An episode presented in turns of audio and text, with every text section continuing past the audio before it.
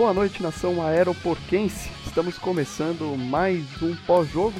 Hoje, vitória do Palmeiras, Palmeiras 3, Chapecoense 1, jogo de domingo à noite, segunda rodada do Campeonato Brasileiro, no Allianz Parque. O Palmeiras balançou as redes aos 6 minutos do primeiro tempo com Wesley, aos 15 com Luiz Adriano e ainda no primeiro tempo aos 42 Wesley fez o terceiro do Verdão. Segundo tempo, Busanello desconta de falta aos 9 do segundo tempo. Hoje comigo na bancada, Lucas Carvalho. Boa noite, Lucas. Boa noite, pessoal. Tudo bom? E aí, Lucas? O jogo de hoje foi te agradou mais do que o jogo contra o CRB? Ou achou o primeiro tempo diferente do segundo? Conta aí. Ah, agradou, né? Eu acho diferença nítida ali, ele já começa na formação, né? Ele joga sem volante nenhum de marcação. Ele joga com o Patrick de Paula ali na cabeça de área, na frente do zagueiro. Ele abre o Scarpa pela esquerda e o Veiga pela direita, junto com, com os alas do Palmeiras. Com os laterais passando, você atacava com três de cada lado. E sempre que a bola estava de um lado, o lado oposto entrava na área, né? Então o Palmeiras sempre teve muitos jogadores ali na, nas pontas. Isso dificultou muito a marcação da Chapecoense, principalmente o Busanella no primeiro tempo. O lado direito do Palmeiras, o Mike ali achou vários, em vários momentos o corredor ali para fazer jogada de perigo no Palmeiras. Realmente, o Mike participa bastante no primeiro tempo. O Palmeiras, que inclusive veio ao campo com uma formação ali no papel, um 4-3-3, com Jailson no gol, o Mike na direita, Luan, Renan e Vitor Luiz de lateral esquerdo, Patrick de Paula, Rafael Veiga e Gustavo Scarpa no meio-campo, e no ataque Rony pela direita, Wesley pela esquerda e Luiz Adriano centralizado. Aliás, é, confesso que me agrada o, quando o Palmeiras entra com o Rony e Wesley. Os primeiros 15 minutos do jogo, principalmente, dava para ver uma movimentação muito grande do Palmeiras, principalmente em relação à velocidade. Até você comentou sobre a aproximação do, dos laterais, o Mike fez uma boa partida, uh, o Palmeiras trabalhando com, com o Gustavo Scarpa, com o Rafael Veiga ali para fazer algumas triangulações, mas a velocidade do Rony e do principalmente do Wesley me agradaram bastante, tanto que logo no começo já estava 2 a 0 Palmeiras, né? É, quando você pega um adversário muito fraco, que é o caso da Chapecoense, você consegue jogar com um time que praticamente não tem aquele marcador ou sem os três zagueiros que o Abel gosta, né? Você nem precisa. E mesmo assim, o Palmeiras ainda deu alguma chance para a Chapecoense. Quando o jogo estava 0 a 0 a Chapecoense teve uma chance clara. E eu queria dar um destaque para o Anselmo Ramon, que é o capitão e centroavante da Chapecoense. Eu acho que tem muito time aí do Brasil grande que procura centroavante. E às vezes tem bons jogadores nesses times menores. E eu acho que o Anselmo Ramon fez uma partida muito digna ali. Ele foi o jogador mais lúcido da Chapecoense. E ele deu três assistências pro primeiro tempo ali, que o Jailson fez duas defesas muito boas. Exato. Primeiro, logo aos dois minutos de jogo, foi um erro de marcação do Luan. Inclusive não consegue acompanhar o, o zagueiro, ele tenta, ele fica indeciso se ele acompanhava o zagueiro ou se ele cortava a linha de passe. Não fez nenhum nem outro. O, o atacante da Chapecoense pega a bola, finaliza, só que finaliza meio fraco também no chão, né? O Jailson cai, faz uma boa defesa. E aí logo em seguida o Palmeiras consegue o gol, ainda teve a outra outra oportunidade da Chapecoense que você comentou. Mas eu achei que o primeiro tempo principalmente foi bem interessante do Palmeiras, bem movimentado, uh, criando boas oportunidades. Depois dos 2 a 0, uh, o Palmeiras tinha até dado uma não vou falar acomodada, mas tirado um pouquinho o pé, reduzido o ritmo, mas atraiu a Chapecoense para o campo de ataque e logo em seguida, num contra-ataque um contra fatal, a gente faz 3 a 0 num golaço, né?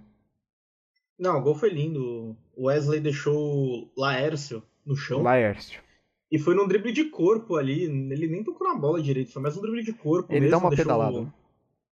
É, então, que deixou o zagueiro no chão. Aí depois ele corta pro meio e bate no canto oposto do goleiro. É, foi um golaço. E o Wesley é bom, né? Que o Wesley ele é um jogador que ele tava vindo mal. Pode ser que ele não seja um jogador ideal para uma formação com dois atacantes, como o Abel vinha utilizando. E com três atacantes com mais liberdade, talvez, ele, jogando pelas pontas, ele vai render mais.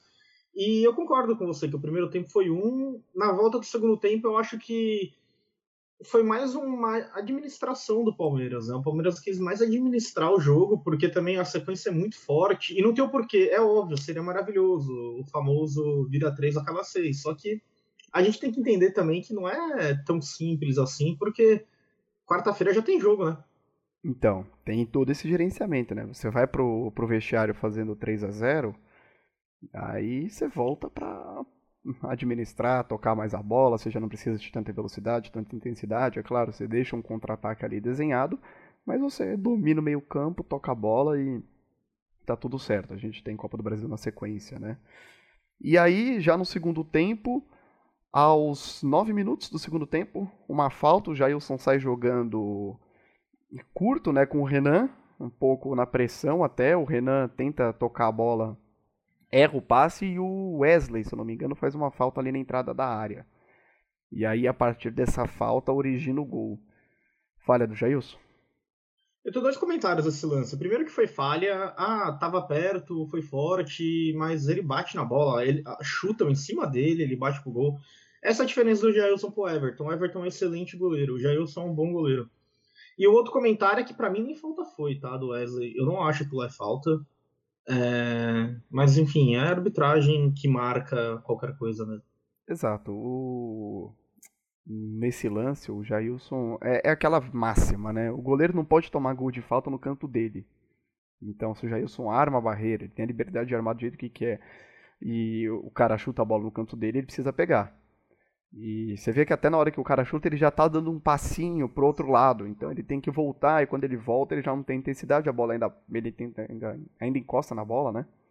Mas não faz a defesa, e aí a Chapecoense desconta. E a gente fecha assim o marcador. Ficou no 3 a 1 mesmo. Segundo tempo bem morno. Tivemos algumas substituições. O que, que você achou das substituições? Entrou. Olha só. Saiu o Patrick de Paula machucado pro lugar do Zé Rafael. Será que o Patrick preocupa, não?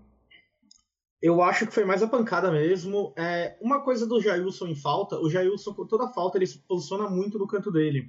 E quando o jogador vai bater, ele tende a ir um pouquinho para baixo da barreira. Isso é ruim porque você dá um, um lado inteiro pro jogador. E também ruim porque você, se ele bate no teu canto, você tem que voltar. E de perto ali, eu acho que é, é fatal. É, quanto às substituições, é, sobre o Patrick, eu acho que não preocupa, foi pancada. o time da Chapecoense bateu muito, principalmente no primeiro tempo. O juiz foi conivente com algumas situações. Ele não, esse lance do Patrick merecia cartão amarelo. Ele, o cara dá na costela do Patrick. Eu acho e espero que não preocupe, que não preocupe até porque eles estão chorando, né?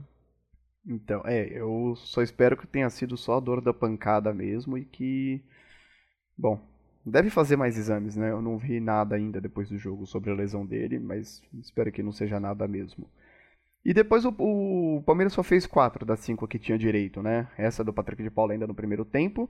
E aí no segundo tempo sai o Scarpa entre o Felipe Melo, e depois sai o Luiz Adriano entre o William e sai o Wesley entre o Lucas Esteves. Mudou a forma de jogar?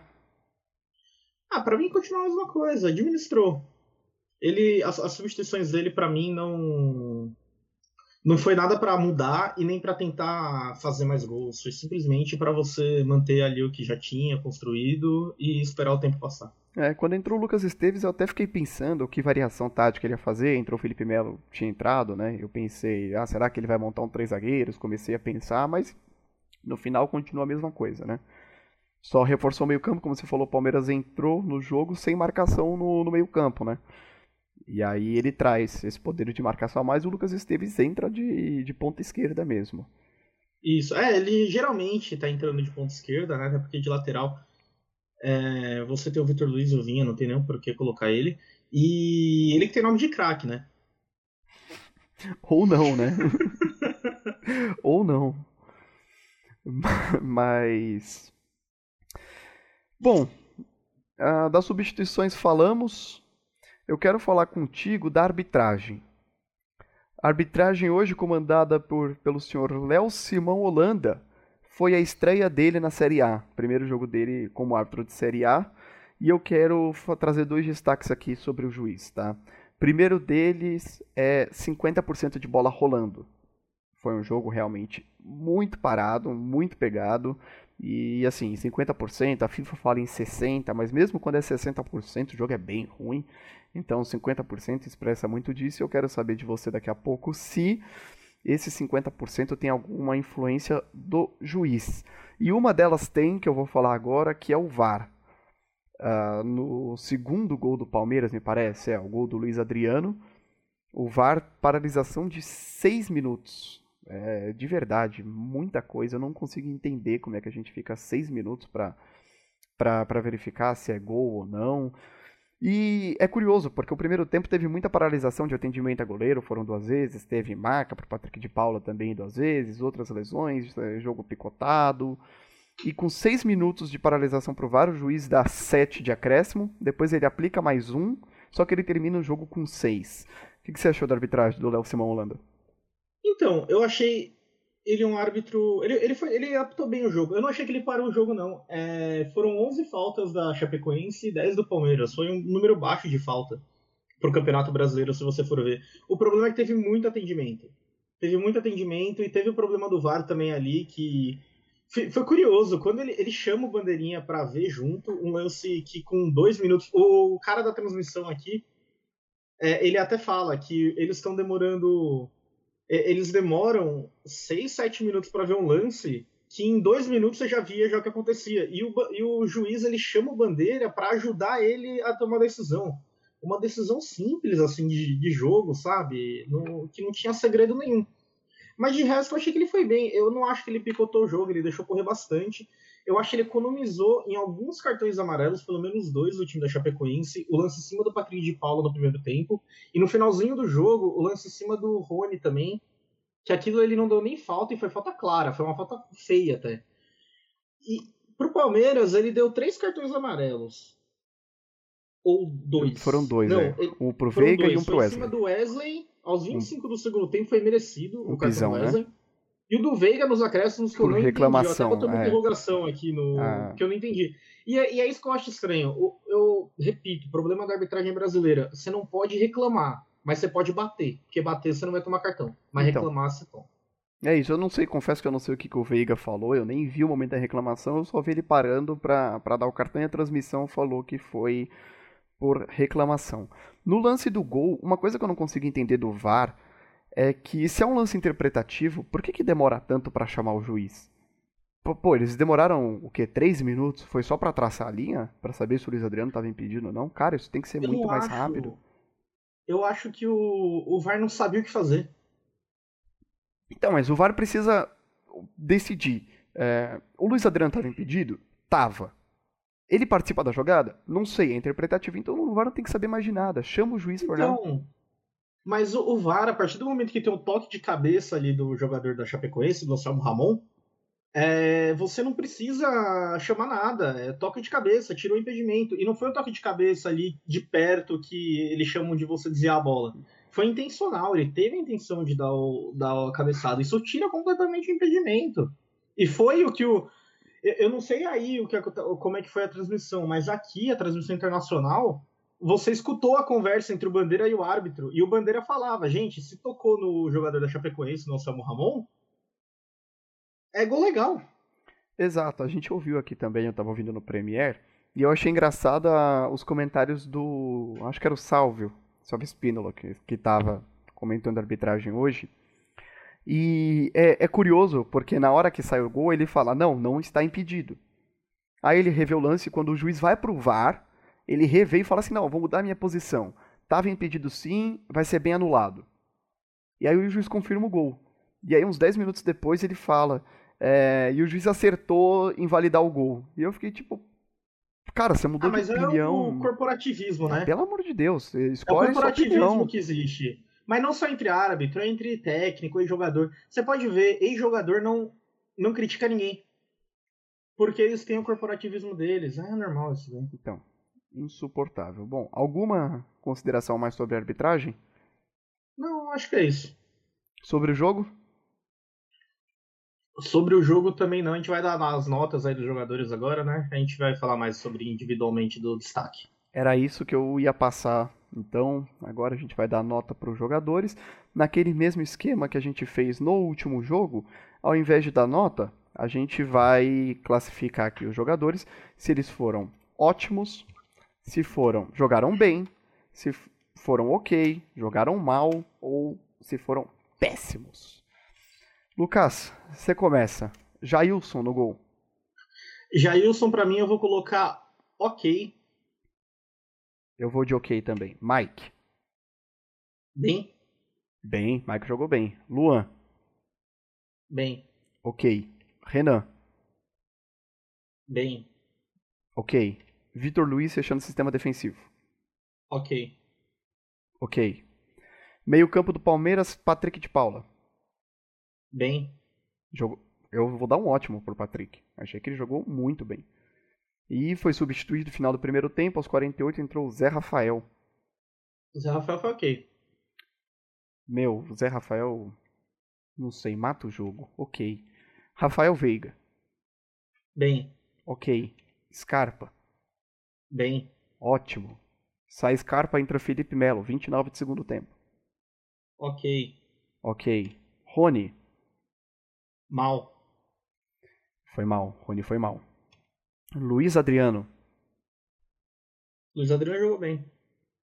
Eu acho que ele jogou bem também. Fez uns pivôs interessantes, algumas jogadas que até o William matou. Mas entra. Aliás, não foi o William que matou, né? Porque saiu o Luiz Adriano e entrou o William aos 25 do segundo tempo. O William foi ok. O William ok. Wesley. Wesley jogou. Pra mim ele foi ótimo. Ótimo. E Lucas Esteves entrou no lugar do Wesley aos 29 do segundo tempo. Ah, ok. Nosso Abel Ferreira. O Abel Ferreira, para mim, ele foi ótimo.